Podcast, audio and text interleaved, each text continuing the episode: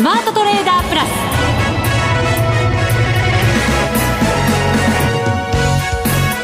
全国のリスナーの皆さんこんにちは。内田まさです。この時間はザ・スマートトレーダープラスをお送りしていきます。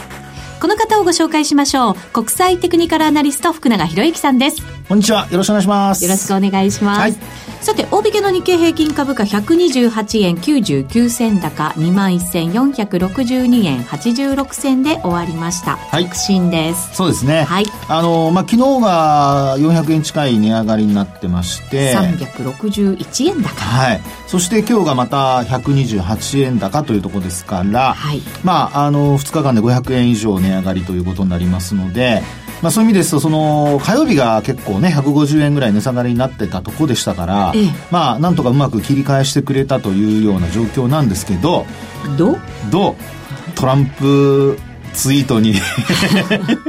もう本当に翻弄されますよね。本当そうですよね、え。ー、株も為替も。ね、でまたあの、まあ、昨日は FOMC、まあ、今朝と言ってもいいのかもしれませんけども FOMC があってですねまあ、そこで、えーまあ、政策の変更はなかったもののパウエル議長のそのまあ会見の中で、まあ、やっぱり景気後退あるいは減速リスクが高まればっていうような、まあ、条件付きではありますけども、はい。えーまあ、金融政策の変更っていうこともですね、えーまあ、言ってみれば利下げですよね、まあ、そういったところもあの示唆されたということなので、まあ、一応そのマーケットにはだいぶその安心感がちょっと漂ってきているなというそんな印象でしょうかね。そうですね、はい、結局早期利下げに踏み切るんだろうというね、はい、そういう見方ですし、まあ、予防的にいろんなことをこうやってくれるだろうっていう期待感ですよね、うん、そうですよねで、まあ、あそうした状況の中だけにですね、まあ、マーケットとしては、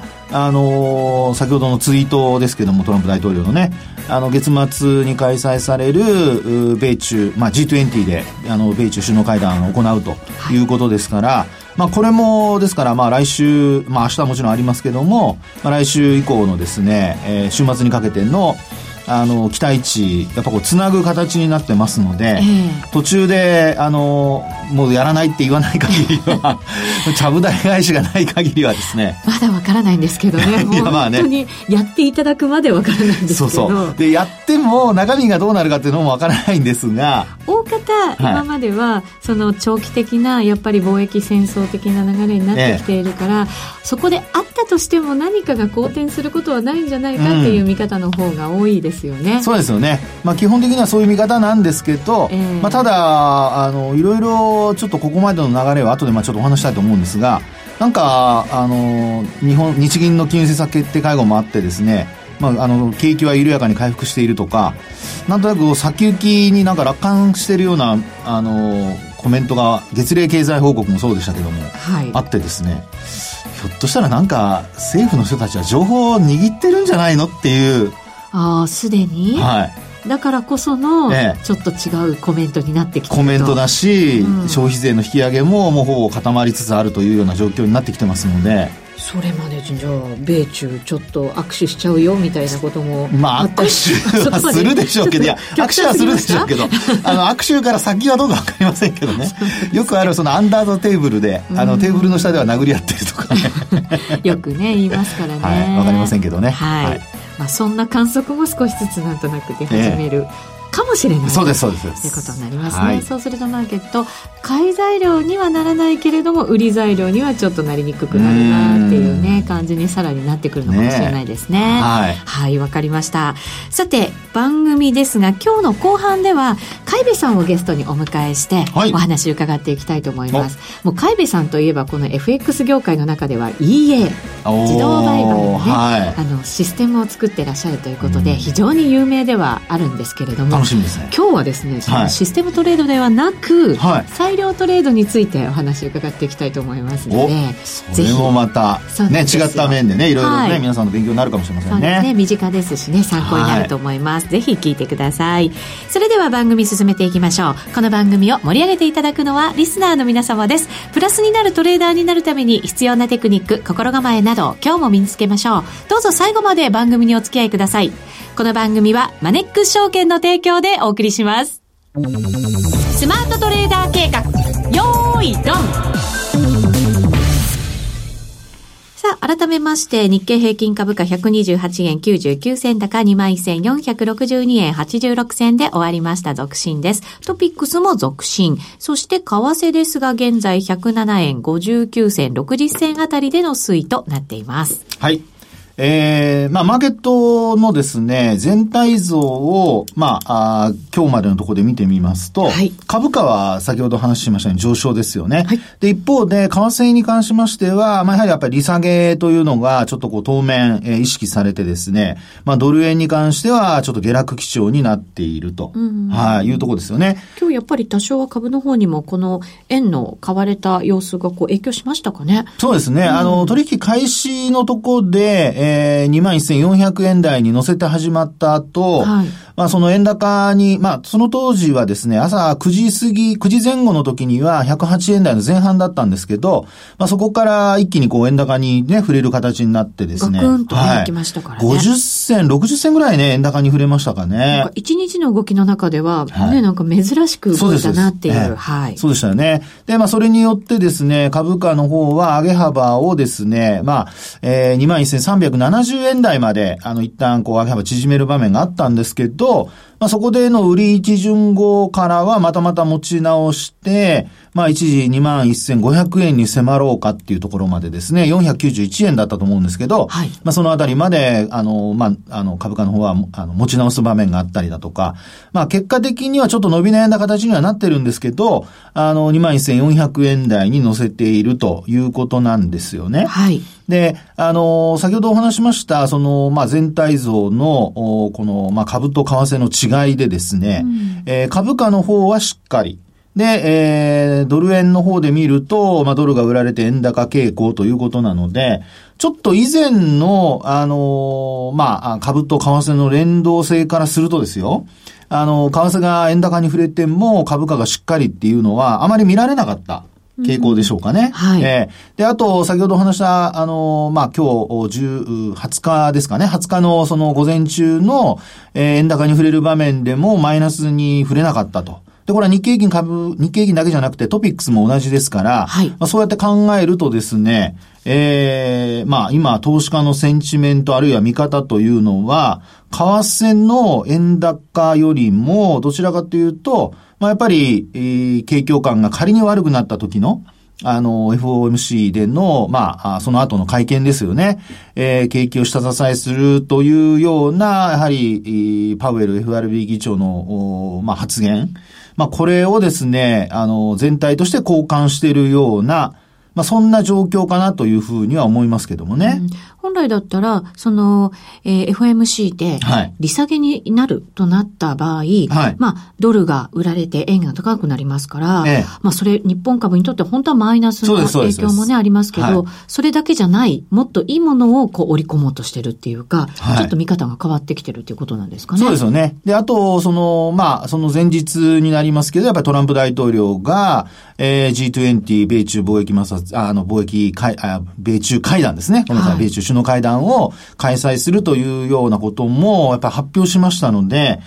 まあ、これがですね、先ほど私が、あの、まあ、これは、あの、うがった見方と言いましょうか。あの、ちょっとひねくれた見方なんですけど、はい。あの、まあ、これまでの4月の、例えば月例経済報告、5月の月例経済報告、それからあと、今日の日銀の、まあ、決定会合の後の黒田総裁のの、まあ、発言だとか、あるいは、はその、まあ、金融政策決定会合の後に発表された文言なんか見てますと、景気は徐々に回復しているというですね、まあ、緩やかに回復ですかね。まあ、これが続いているという見方になってますんで、なんか、先行き、ね、米中貿易摩擦で何か、こう、悪くなるっていうのを微塵にも感じさせないという。はい。これがね、あの、4月の月例経済報告が出た時にも、なんかちょっとおかしいなと、こんな見方してて本当大丈夫なのかなっていう。うん、で、もちろんですね、何かあった時には、あの、行動を起こしますよっていうことで、まあ、注視するとか、注意深く見ますよっていう文言は入ってるんですよ。はい。何もしないってわけじゃないんですよ。なんですけど、なんとなくですね、あの、ちょっと余裕をか、あの、感じるんですよ。はい。なのでですね、あの、まあ、これは本当に私個人的な見方なので、実際に情報があるわけでも何でもないですからわかりませんけど、ただ、もしですよ、あの、こういった政府の、あの、経済に対する見方が、まあ、これから開催される米中首脳会談で、もう本当にその、まあ、あまあ100%じゃないとは思いますけどね。あの、仮にその半分に近いところまで、何かしらの、あの、お互いのその、まあ、折り合いをつけられることができれば、これはやっぱり経済の、やっぱりこうなんでしょうね、シュリンク状態に陥るのを防ぐことになるじゃないですか。はい。そうなると、それは別に、あの、まあ、今の景況感っていうのは、あの、少なくとも足元ではですよ。あの、まあ、あ街角景気などを判断する景気ウォッチャー調査なんかは若干やっぱ悪化してますけど、うん、まあ、これはやっぱり人手不足だとか、あるいは、あの、先行きですよね。米中貿易摩擦なんかの先行きに対する不安っていうのが、まあ、大きな、あの、ウェイト占めてますので、中の文言とか見たりするとですね、まあ、それが、あの、重しが少しでもこうなくなったり、あるいは霧が晴れるとなれば、全然やっぱりセンチメント変わってきますよね。そうですよね。ねなんか消費税上げたいからなのかななんて 勝手に思ったりもしてましたけど。いやいや、そうなんですよ。私もそう思ってましたけども。えー、でも、あの、トランプ大統領のあのツイートが出てから、なんか、その後もですね、今日の日銀のその、まあ、日銀に関してはやっぱりデータちゃんと見てるんだと思うんですけど、はい、あの、いろいろ政府のそのばらつきのある中でも強気の見方を変えない。で、あと、あの、安倍総理とね、トランプ大統領のその、米中首、米中、えっ、ー、と、日米の首脳会談があった後にですね、そういうそのスタンスをずっと続けているので。そうですよね。はい。そう思ってみればですよ。はい。安倍総理もいろんな問題もありながらも、なんか国会でも堂々としてる感じがまして中東にも行ってますからね。そうですよね。ねうん。だから、いろいろとですね、あの、まあ、本当にあの、変な、あの、ひねくれた見方かもしれませんけど。ちょっと私今感化されつつありますよ。それはちょっと嬉しいような。問題でもありますけど、ね。でですね、はい、まあ、そういったことを考えると、あの、まあ、あ期待が続けばですよ。はい。あの、円高にしてもやっぱ一時的で、終わる可能性もありますしね。うん、そうですね。リスクオンの状態になれば、またちょっと違う流れになりますもんね。はい、逆にそのドルも買い戻されるっていうことが起こる可能性ありますので、まあ、今のこの円高局面っていうんでしょうか。まあ、ここで株価がなんかしっかりしている、あるいはアメリカ株もしっかりしている。で、えー、まあ、来週がその結果がわかるところになるわけですけども、まあ、そこまではなんとか、やっぱり繋いでいけるのではないかと。ほう。で、もう一つですね。もう一つまだあるんですか？まだあるんですよ。ファンダメンタルズで、はい、あの、ちょっと傾向が出てきてましてですね。はい。何かというと、あの、今日まだ出てないので、ちょっと私確認はしてないんですが、PR がですね、日経平均の、はい、あの、12倍近くまで戻ってきてるんですよ。うんうんうん、で、あのー、平成最後の週の時の PR が、だいたいあの、12倍台だったんですよね。はい。で、あの、5月、6月に入って、メキシコの関税導入。まあ、こういったところから始まって、PR は11倍台の仲間、半ばまで落ちたんですよね。はい。でそこから、あの、昨日までは、まあ、12.9、あ、11.9何倍まで上がって、で、今日はひょっとしたら株価上がってますから、あの、PR が、まあ、あごめんなさい、一株当たり利益がどれ、どうかにもよるんですけど、PR が12倍に乗せてる可能性があります。うん。ということは、その、メキシコの関税導入っていうのは、あれはまあ、あの、一時的な発表だけで終わりましたけども、実際には行われてませんが、PR が12倍に戻ってきたってことは、大型連休前の水準に言ってみれば企業の価値としては見直しがまあ進んできたと。そうですね。ええ。ええ、ってなると、まあ言ってみればその不安要素というのが、まあ織り込まれた形になりますよね。確かにそうですよね。あの後貿易摩擦がそれがね、やっぱり悪化するんじゃないかと一気に織り込みに行ったわけですからね。そうですよね。うん、となると、まあ、あのー、そこでですね、来週、まあこのまま例えば PR12 倍台を超えて維持するようなことになってくれると、例えばあの4月の23日ぐらいでしたかね、あの株価、日経平均株価高値をつけたところで、2万2000円台ですね。はい、当時の PR がだいたい12倍台の半ばぐらいかな。うん、なのでですね、あの、株価が上がる、そして PR がまあ維持される。で、PR が高くなるってことは、これまでその不安要素によってですね、あの、だいぶ割り引かれていた、あの、要素というのが、まあ、それが、要は戻ってくるってことになりますんで、これもですね、マーケットのセンチメントからすると、だいぶその回復に向かっているという、まあちょっといい兆しとして、まあ考えられるのではないかと。なるほど。はい。なんか今日は福永さんの、テクニカルアナリストの福永さんによる、ファンダメンタルズにちょっと私ちょっと偏りしてす。いやいやいやあるんですけど。まあまあ、あの、イベントがね、ここまでのイベントがそういうイベントばっかりなので、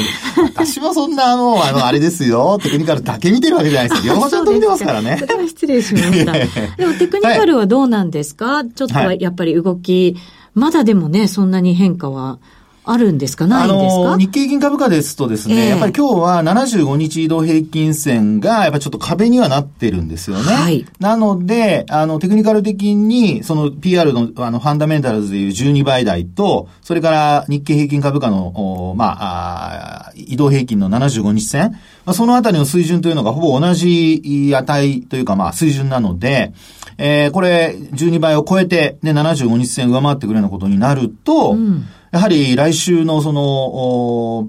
米中首脳会談の、あの、結果が出るところまでは、まあ、途中はやはり、あの、前半なんかはひょっとすると、えー、株価期待がこう高まるようなそういう動きになるかもしれないですよね。そうですね。はい。今日75日線上回ってきてるんですかね。あ、上回ってますかね。ね、上回ってますね。はい、しかも、5日線も25日線も、ちょっと上向き？はい。でも、順番が違いますからね。まあ、そうなんですよね。そうなんですよね。そうです、そうです。あとは順番がね。そうです。はい。ですから、えー、5日線がね、75日線上抜いたり、あるいは25日線が75日線上抜くってなると、うん、先ほどお話した、あの、大型連休前の PR の12倍台の半ばぐらいまでですね、はい、えー、株価の方も戻すと。いうような、あの、結果になると思いますので、はい、まあ、ドル円に関しては、まあ、今円高になってても、あの、そういったファンダメンタルズが、こう、回復してくるようなことになれば、一時的な円高で終わるっていう可能性があるのと、株式市場としては、期待値が高まれば、評価も、おまあ、変わってくるということなので、うん、まあ、そういったところを少し、これあの、期限付きですからね。期限付き。はい。あの、G20 までということになりますので、はい。まあ、そのあたりは、あの、注意をしていただきたいなと思いますけどね。わかりました。そのお話に歩調を合わせるようにドル円がちょっと上がってきましたね。107円73銭74銭あたりでの取引となっています。はい。それでは一旦コマーシャルです。投資を始めたいけど、初めの一歩が踏み出せない方、投資をするための口座開設先を検討されている方にお得なキャンペーンのご案内です。現在、マネックス証券では、証券総合取引口座を新たに開設いただいた方全員に、マネックスポイント200ポイントをプレゼントするキャンペーンを行っています。マネックスポイントは、マネックス証券でのお取引などに応じて貯まるポイントで、マネックス証券で取引をする際の株式売買手数料に使うことができます。また、JAL や ANA のマイル、T ポイントや7個ポイント、セゾン永久不滅ポイント、和音ポイントなど、各種の提携企業のポイントなどとの交換が可能です。さらに、マネックスグループのグループ会社、コインチェック株式会社で取り扱う仮想通貨、ビットコイン、イーサリアム、リップルとも交換ができます。このキャンペーンは7月31日までにマネックス証券のウェブサイトから証券総合取引口座の口座開設申し込みをし、8月30日までに口座開設が完了したお客様が対象で、別途のエントリー手続きは不要です。この機会にマネックス証券での口座開設をぜひご検討ください。マネックス証券の口座開設、維持費は無料です。マネックス証券が扱う商品などには価格変動などにより元本損失、元本超過損が生じる恐れがあります。口座開設、並びにお取引にあたっては、契約締結前交付書面、目論見書の内容を十分にお読みください。マネックス証券株式会社、金融商品取引業者、関東財務局長、金賞第165号。スマートトレーダープラス。今週のハイライト。それでは早速今日のゲストにご登場いただきましょう。海部さんです。こんにちは。はい、こんにちは。よろしくお願いします。よろしくお願いします。お願いします。冒頭でもご紹介しましたが、海部さんといえば EA、EA といえば海部さん。ちょっと噛んじゃった。ということで、はい、ロビンスカップで、ご自身が作られた自動売買のそのシステムで準優勝を飾ったという素晴らしい実績をお持ちなんですが。そんなイメージなのにもかかわらず、そんな実績にもかかわらず裁量トレードを最近。そうですね。やってらっしゃると。はい結構数ヶ月前から。うん、まあ、あの、やってると言っても、えー、どっちかというとその裁量トレードやることで、あの、新しい家開発に生かそうとか、えー、ちょっとトピックそこを抽出してですね、はい、そういうイメージをしてやってます。好きなんじゃないんですか、はい、まあ、そうですね。チャート見るの楽しいですね。本当はまあそうなんですそうですよね、はい。チャートがすごくお好きということで、はい、やっぱりその裁量トレードはテクニカル重視でやってらっしゃるということですか？そうですね。はい、うん。例えばどんなものを今日はテクニカルアナリストがいますので、目の前にで語っていただこうかと。本職の前で話する。語るも何もね、あの、語るも涙にならないようにしないでくださいよ。聞くも涙になっちゃうと余計悲しいですからね。はい、失礼しました。どうぞ。海部さんが使ってらっしゃる、その、えっ、と、テクニカルなんかの詳しいものをですね、えっ、と、番組ホームページでも資料で、えー掲載をしておりますので、ぜひそちらもご覧になっていただければなと思いますが。あ、そうですね。はい。ラジオだけの方にも分かりやすく海部さんお願いいたします。はい。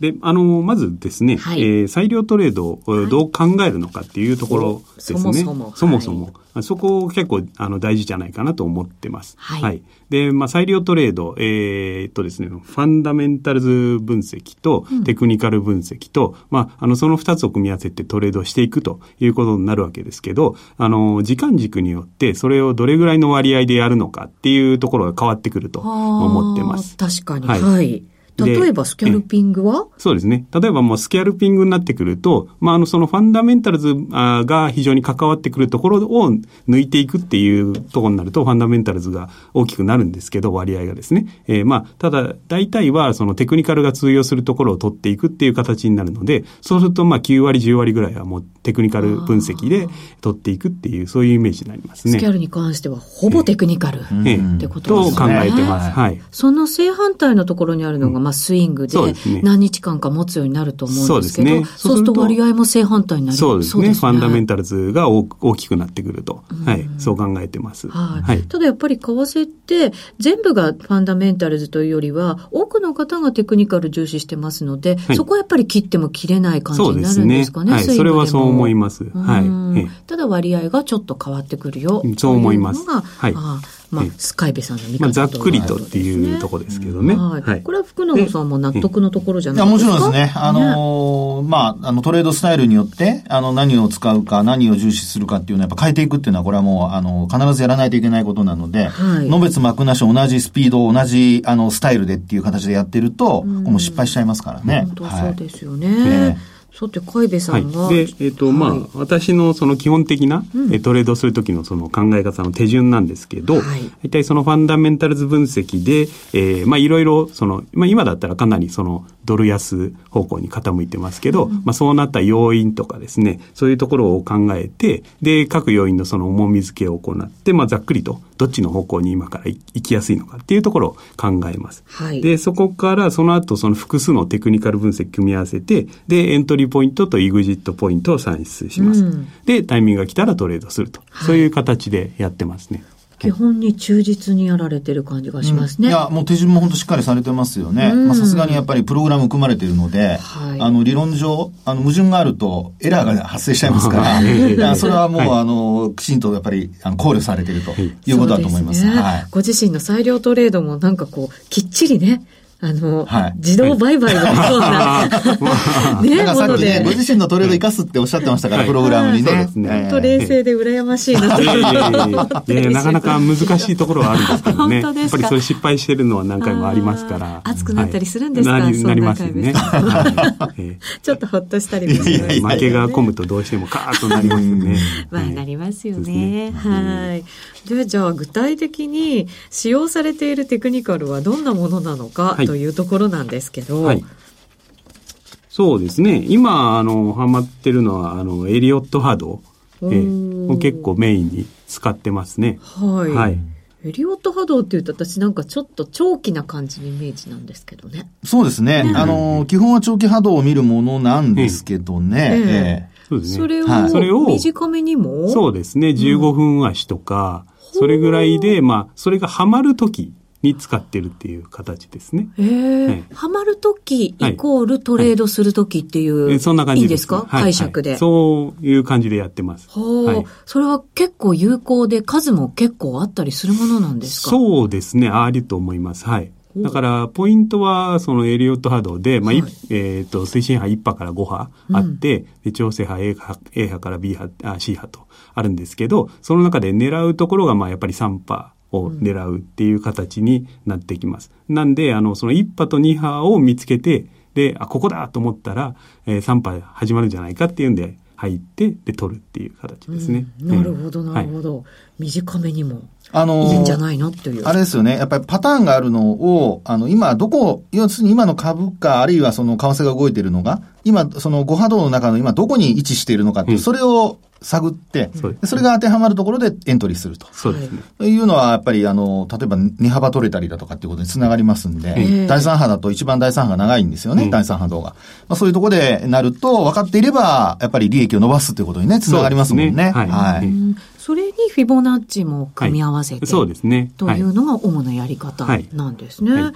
これ、エリオットとかフィボナッチって分かってるようで、実はあんまり分かってないんだよね っていう方も多いと思うので、えー、カイビさんのその考え方って教えていただけますか、そうですね。はい、まあ、その理論上、えー、どれぐらいになるのか、いくつになるのかとか、そういうのは、あのあるんですけども、はい、まあ、えー、その1波、2波、3波、4波、5波で、えー、1波がこうなって、で、2波が、えー、じゃあ、えー、そこから1波の50%戻しとか、うん、61.8%戻しまでいきますよと。で、そこから3波が始まって、1波の1.618倍とか2倍とか、で、もっと長くなったりとかするんですけど、はい、で、そういう理論が、まあ、いろいろあるんですけども、あの、自分の中では結構狙ってるのは、その3波の1.618倍のポイントを狙ってます。で、まあ、それよりも、あの、伸ばさないで、まあ、欲張らないで、とりあえずそこを取っとこうみたいな感じですね。です。ここがだから一番動くところという意味合いでいいんですかね？そう、ねはい、するとね。はい。で、そこで狙うとしたら、その2波の、えー、1波のその50%戻しと61.8%戻しとか、はい、その辺で、えー、どっちかに、例えばその、えー、ダウ、そこは、そこはあとダウ、絡ませて、その水平ライン引いて、えレジスタンスラインとかサポートラインとかそこにあるよとか言うんだったらよより有効なんですけど、で、えー、例えばそこに、じゃあ50%戻しのポイントにラインがあって、61.8%戻しのところにもラインがありますよってなったら、そこにそのポジション2分割して入れるとか、あるいはどっちか片方にしかないんだったらもうどっちか片方に全掛けするとか、はい、そういうイメージで貼りますね。はい、ぐっと引きつけてってね、うん、で大きな波を取っていくっていうやり方ですよよね。はい